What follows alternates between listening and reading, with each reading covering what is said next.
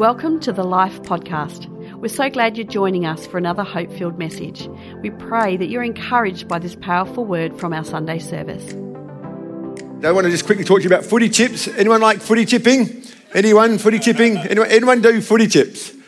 No, footy tips is not for you. Maybe it's more poker, blackjack, or the horses, maybe. I don't know, whatever it is.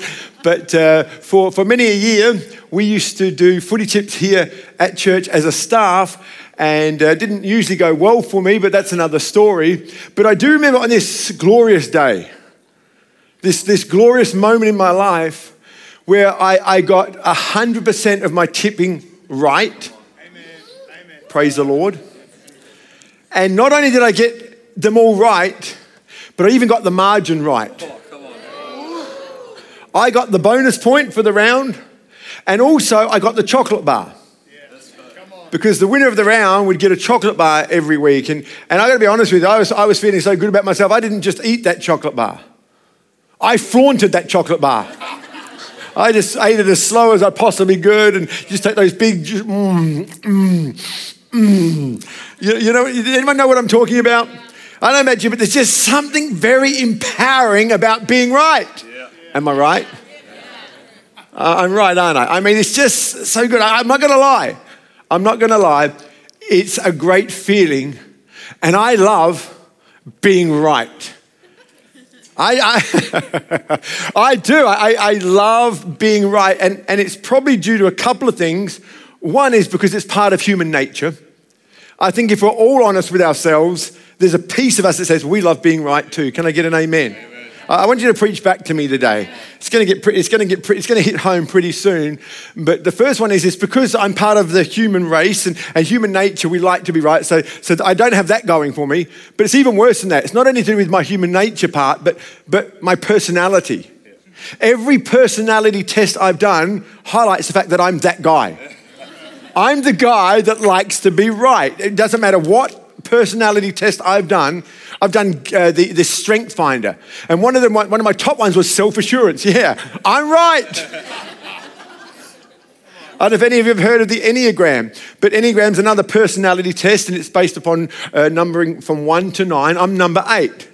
And number eight, so has anyone ever done the test? And anyone found themselves to be a number eight? Is anyone a number eight? There's a few number eights. Well, you know this, like I know this. We love being right. We are just, of all the numbers, we are the best at being right. It's just, it's just, it's in my, it's in my blood. It's in my DNA. I'm part of, it's, my, it's part of my nature. It's part of my personality. I love being right. Having said that, I have been around long enough to know that being right is not all it's cracked up to be. And I say that because being right can hurt. Being right can cause just as much pain yeah. as it can joy. Parents, you know where I'm going with this. When you look at a child and say, do not touch the hot plate because you will get burnt. And then next minute, there's tears, there's screams as little Johnny didn't listen to you and burnt their hand. And in that moment, you're 100% right. But as a parent, in your rightness, you soon learn that actually it's not that much fun being right at this moment. And any parent that sits in that moment feeling very good about themselves, that they are right and they should have listened, is falling short of what good parenting is all about. It hurts. You're like, yeah, I'm right, but there's not much fun in being right right now. Because I've got to deal with little Johnny's hand. As part of my job, we've been involved in people wanting to get married. And the thing about young people wanting to get married is love is blind. And, and, and there's many times I've had a little course, like, yeah, I don't know if you should be getting married. I'm not here to tell you what to do. I can't control you. I don't own you. I don't want to manipulate the situation. But gee, there's a few red flags. And they, and they, just ignore those red flags and they do their own thing. And, and then a week or two, a month or two, a year or two down the track, there's problems. There's extramarital affairs, there's divorce and separation. And you sit here as a pastor having seen this over and over and over again. And I, I promise you, after a while, the novelty of being right soon wears off. It's like, yay, I'm right. I mean, I just heard recently of this very thing happening, and I promise you, there's not much joy in it. Another divorce, another separation, another affair, another problem, another separation. It's just not all it's cracked up to be. The second reason is about being right is not only can it hurt, but it can also hinder. It can hinder. See, our response to being right is often the catalyst of most people's offenses. As a result of being right, we can make others feel stupid, tick, inferior, and less valued. I remember being at school, and one of the things I hated doing was publicly reading in class. And, and when you're young and, and you're developing, I don't know, for whatever reasons, certainly when I was at school, the girls seemed to do school better than the guys. And so we would go around the class, and basically, you would read until you made a mistake, or you ummed, or you erred, or you ahed, and then it would move on to the next person, and eventually go right around the room. And, and I'd sit there just sweating buckets, thinking, oh, I hate this. Anyway, the girls are just killing it, and there was one girl, Julianne McGlade. God bless her.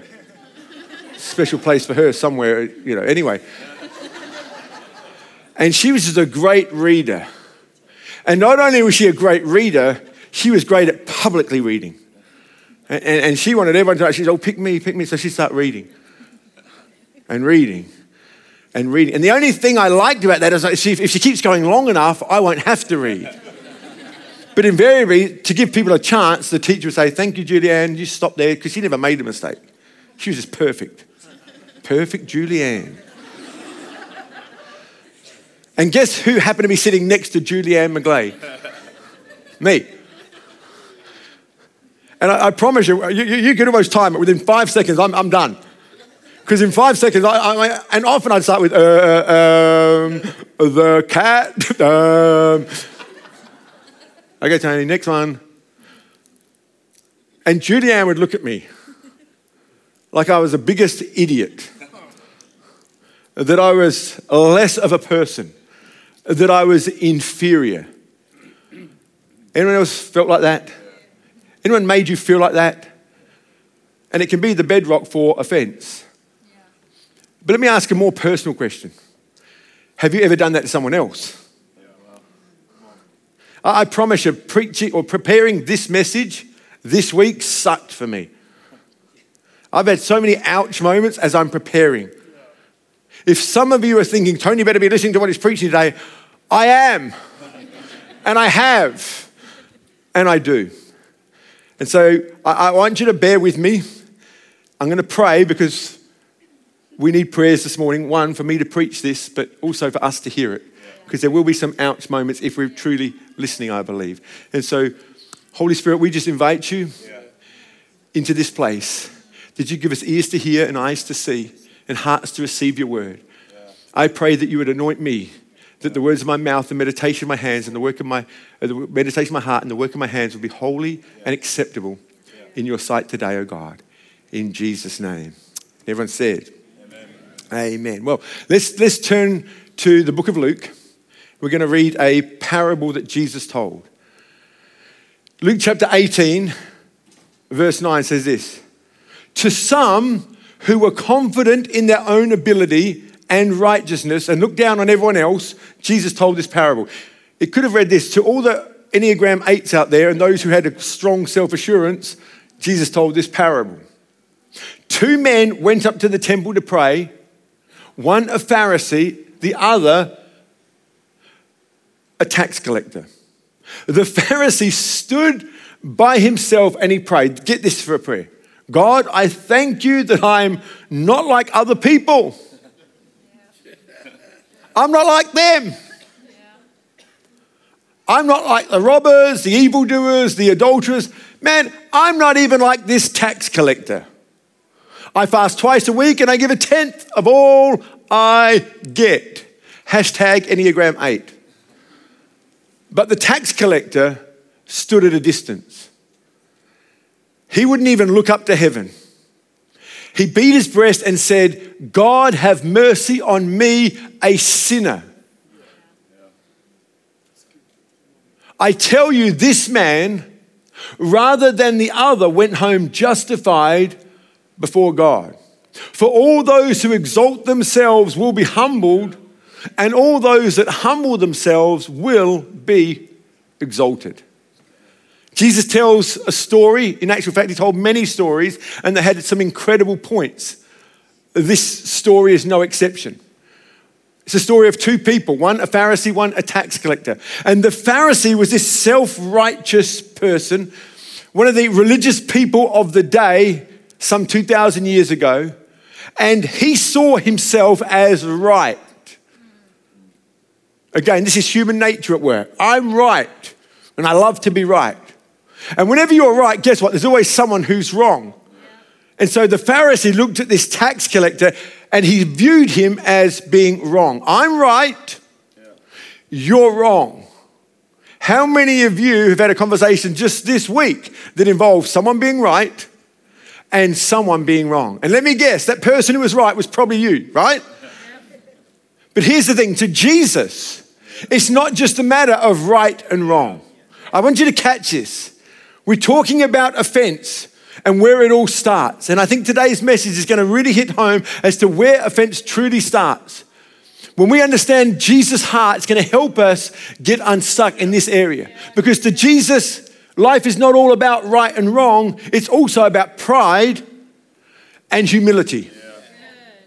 It's not just about right and wrong, it's about pride and humility. And humility. humility. So, my subtitle for you today is simply this when being right leads to becoming wrong. When being right leads to becoming wrong. You see, as Christians, it's easy to slip into spiritual pride. And if you're not convinced, let me highlight a few things today about pride for you. The first one is simply this number one, pride sees the right in self and the wrong in others. The Pharisee in this story was aware of two things how right he was and how wrong the tax collector was. He actually said, Thank God I'm not like him. And I imagine he would be highly offended if someone suggested to him that he'd have done something wrong. You see, this Pharisee in the story could see everything except his pride. Yeah. And that's where he went wrong. Yeah. Does that make sense? Yeah. And as Christians, I think we think it's our job to be right, do right, and live right. And that in and of itself is not necessarily wrong, but it does create some problems if pride is driving those things. And because we're so right, we get so easily offended by those that are wrong. And it happens in every area of life. You think about politics. We have a stance on who we believe is the best party to vote for. And when we find out someone else didn't vote for the same party that we voted for, we say that they are wrong and we're offended by the fact that they would vote for somebody different than us. So I'm very quiet this morning. It happens in church. We sit there, we say, oh, the teaching here is too shallow. It's far too practical. And we get offended that it's not deep enough. We get offended that the music's too loud, that it's not theologically sound. Because we are so right, it means everyone else is wrong, and as a result, we get offended. It happens amongst ourselves. We look at people up and down we say, Look at what she's wearing. Call yourself a Christian. And we get offended. We get offended by what people wear. We get offended by what people say. We get offended by what people do. That's what pride does. It sees the right in us. And it sees the wrong in others. Am I speaking to anyone here today? Secondly, pride focuses on external appearances, not on internal realities. The Pharisee in this story, he was right. He knows he's right. And he's happy to tell everyone just how right he is. I tithe. I fast. I go to church. And again, I think we are guilty of doing the same thing. Because if we're honest, we think our way is the right way, that's why we do it. For example, we think that we have the best version of the Bible. And as a result of having the best version of the Bible, everyone else should be reading that. And so those King James Version lovers of the Bible look down on everyone else who's not reading the King James Version because that's the real version. That's the right one. Has anyone else ever experienced that moment? That conversation has happened to me many times in church life. Why do you read from the NIV? It's not the real version. And then they go further. They use a real Bible, a proper Bible, one with a cover and pages, not like these electronic Bibles. They don't count. They are right. Everyone else is wrong. And as a result, offense begins to happen. Can, can I just tell you a few things about me today? Can, will you permit me some, just, just a moment? Just a little bit of boasting. Just a little bit of letting you know just how good I actually am. Is that okay? Permission to speak? Do you know I read my Bible every day? You know, I, have actually never left a church. I've been involved in church life since I was an early teenager, and I've never left a church. The church I got saved into planted us out, and so I've actually never left the church.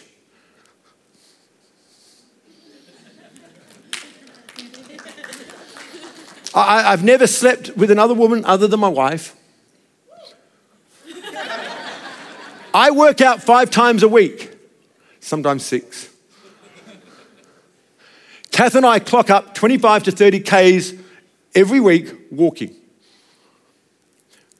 I eat healthy. I have a high protein, low carb diet. I've never been drunk. I've never done drugs. All of our kids are not only in church, but serving Jesus. Question how, how many people right now want to be more like Jesus? How many people just think I'm a jerk? Everything I just told you is true. Everything I told you is right. But none of you got closer to Jesus. Yeah. None of you love Jesus more because I walk a certain amount every morning. Big deal. Good on you. And yet it's all true. But that's the trouble with pride. It focuses on the outward and overlooks the inward. And it misses the fact that actually, I'm not actually helping anyone. And often, our external is just masking an internal struggle or an internal problem. Thirdly, pride judges well but loves poorly. Pride judges well, but loves poorly. See, the Pharisee certainly didn't love others. He actually said, Thank God I'm not like other people. Yeah, yeah. Now, again, please, this is a story Jesus told. But let's not miss the reality of us in that story. Yeah. The best way to read the Bible is to assume you're not Jesus in the story, you're the other guy. Everyone says, Oh, I hope those disciples listened. This Pharisee, he not only says, I thank God I'm not like others, but he, he actually names and shames these other people. He actually goes on record, and just in case these people don't know who I'm talking about, I'm talking about you, robber. I'm talking about you, evildoer. I'm talking about you, adulterer. I'm talking about you, tax collector. He names and shames those ones judging well, loving poorly. He exalts himself. And when you exalt yourself and when you think you're right, this is what you're saying. Not only am I right, but being right means I'm innocent. And proud people never take responsibility of their actions. It's never their fault. Have you noticed that? Yes, I punched him in the face, but it's his fault because he was talking during the movie.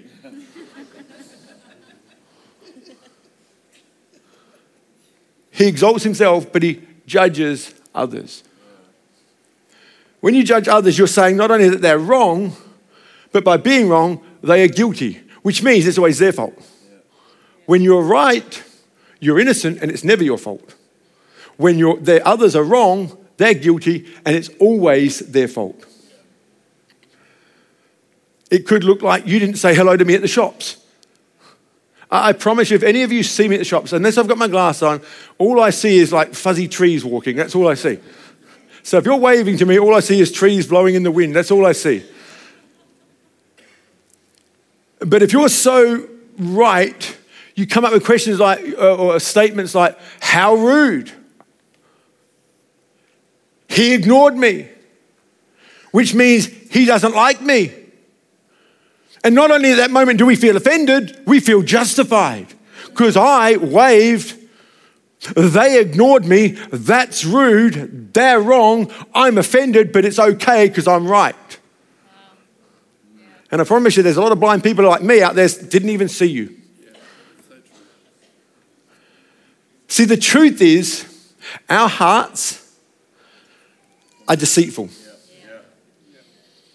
Jeremiah 19, uh, 17, verse 9 says it this way The heart is deceitfully, oh, sorry, the heart, the heart is deceitful above all things and beyond cure. Who can understand it? It goes on to talk about who does understand it, and it's God. That's why we need the Holy Spirit in our lives to help discern the deceit in our heart. And, and here's a newsflash you and I aren't as right as we think we are. More often than not, we are wrong. And even if you are doing well, and even if you are more right than others, here's a better question are you loving more? Because this is what I know proud people don't love well.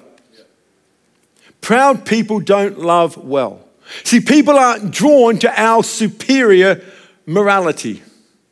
Just because you're right doesn't mean that you are making a difference. Just because you're right doesn't mean that you are loving more. Jesus was 100% right. He never sinned, and yet he drew people to himself. He connected with those that were far from God. The man who never sinned, the man who was always right, connected with those that were wrong. And they loved him for it. He was invited to parties, parties of sinners. He mixed with lepers. He helped adulterers. He even didn't mind hanging around cheating tax collectors. And yet he was always right. See, Jesus didn't make them feel wrong, he made them feel loved. Unfortunately, we don't love like this. Why? Because we're too busy trying to be right and do the right thing. And, and, and here's the cycle of being right. When, when we aim for I'm right, it often leads to feelings of moral superiority. When you make being right the goal, it can tend to cause us to miss the mark because we just feel better about ourselves.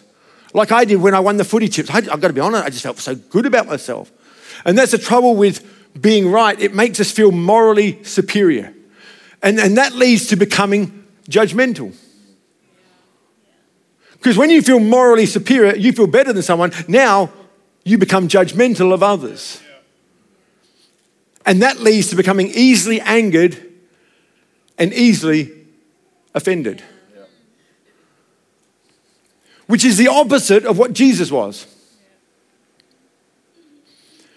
When this woman, who I referenced last week, was caught in the act of adultery and brought before Jesus, what we read is that there were the men in the story that were right and a woman that was wrong.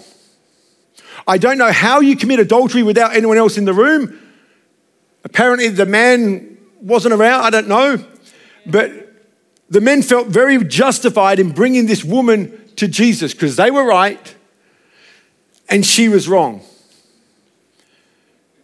And Jesus, who was 100% right, who never sinned, didn't judge her, didn't belittle her, didn't make her feel less than human. What did he do? He loved her. He didn't judge her, he loved her.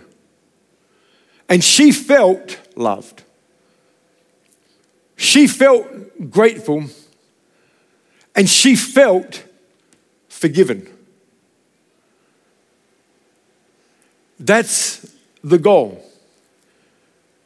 Because when we feel forgiven, we don't have feelings of moral superiority, we have feelings of profound gratitude.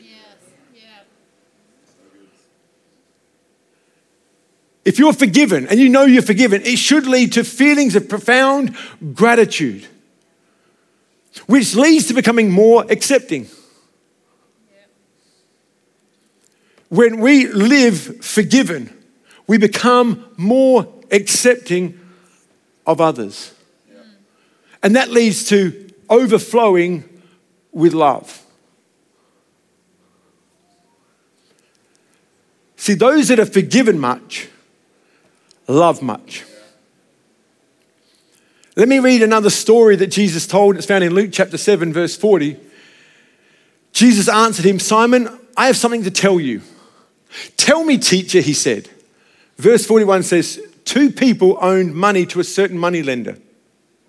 One owned 500 denarii, the other 50. Neither of them had the money to pay him back. So he forgave the debt of both. Question Which one of them will love more? Simon replied, I suppose the one with the bigger debt. You have judged correctly, Jesus said. Then he turned toward the woman that was in the house of this man Simon and said, You see this woman? Said, I came into your house, Simon. You did not give me any water for my feet, but she wet my feet with her tears and wiped them with her hair. You didn't give me a kiss, but this woman, from the time I entered, has not stopped kissing my feet. You did not put oil on my head, but she poured perfume on my feet. Therefore, I tell you, her many sins have been forgiven as her great love has shown. Now, whoever has been forgiven little loves little. Jesus was a great storyteller, as I've already mentioned, and used these stories to make profound statements and a profound impact into people's lives. And he asked the question which one do you think would be more grateful? And Simon had enough wisdom to say, well, probably the, the person who had the bigger debt cancelled. And so we come up with this phrase those who have been forgiven much, love much. But the deeper truth of this story is this we have all been forgiven much. There's no little forgiveness been extended to anyone. Jesus gave forgiveness and he gave it in much. He gave it in bucketfuls.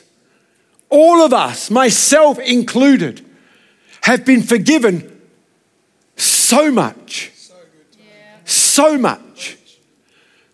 We've all been forgiven the same. The problem is we don't all appreciate the same.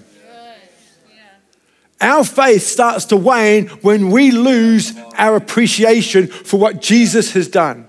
See, Jesus wasn't always about right and wrong.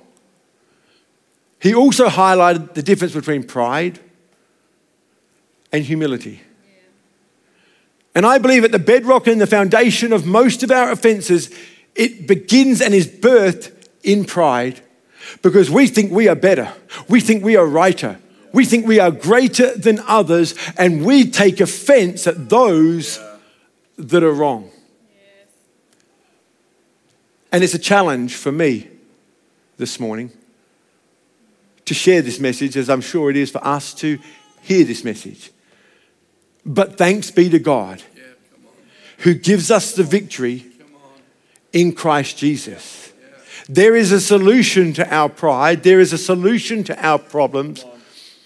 The question is are we going to humble ourselves to receive that solution? This is what I know about proud people. Proud people are easily offended and they don't love well. And that's why the Bible tells us on many occasions that we need to humble ourselves, that He may lift us up so that we can make a difference. Can the band come up? That'd be fantastic. Question this morning How are you going in your pride journey versus your humility journey? This series has not been an easy series to preach, as I'm sure it's not been an easy series to listen to, uh, but it is a profound one nonetheless. Can you imagine what this church and the Big C church could look like if we took to task this particular thought, this particular series, yeah. and worked on these areas and humbled ourselves on a daily basis? Because what I know is that being right can be really unhelpful.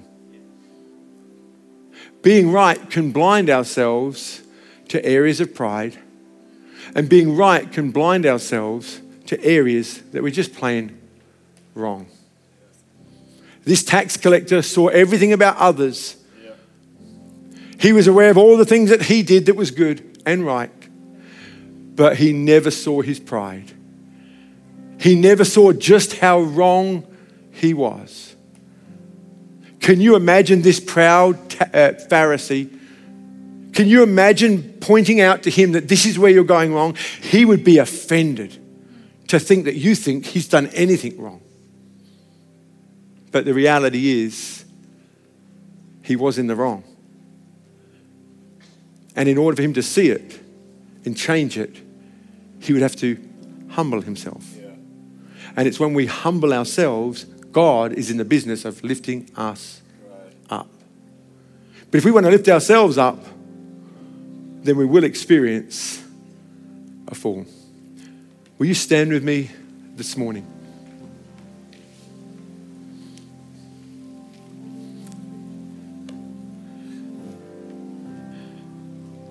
I don't know about you, but I thank God for Jesus. I want to make it a daily ritual, a daily pattern of my life. No matter what I'm going through, no matter what I'm facing, no matter what I have faced in the past, Thank God for Jesus. The fact that I get to live this incredible life, do this incredible job, I don't deserve it.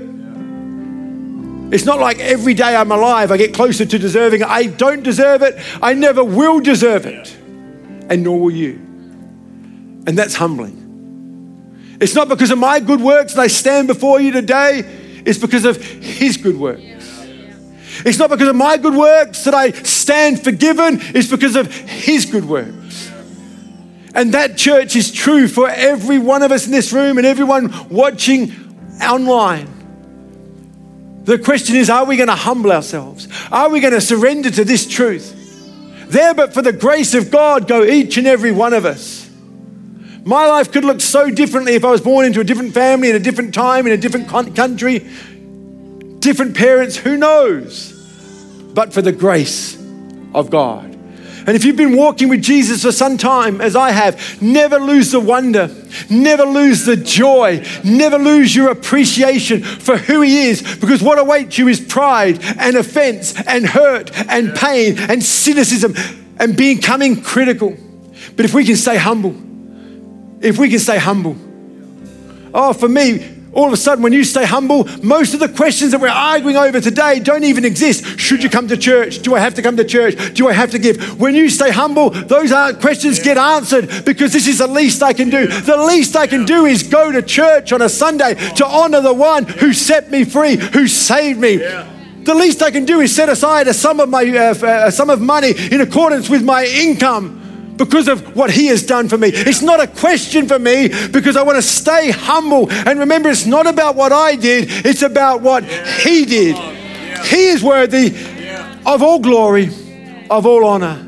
Holy Spirit, we invite you into this place right here, right now, to remind us of Jesus, to remind us of who He is, and to remind us of what He's done. Father, we surrender pride today. We humble ourselves before your mighty hand in order that you may raise us up, that we may raise, be raised up with gratitude. We may be raised up in joy, raised up in hope, raised up in peace, raised up in new life afresh today in Jesus' mighty name. Thanks for listening to this podcast. We trust that you're encouraged by this powerful message.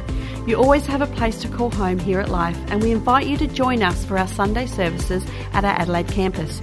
If you'd like to know more about Life, then visit our website at lifeadelaide.org or download the Life Adelaide app and stay connected.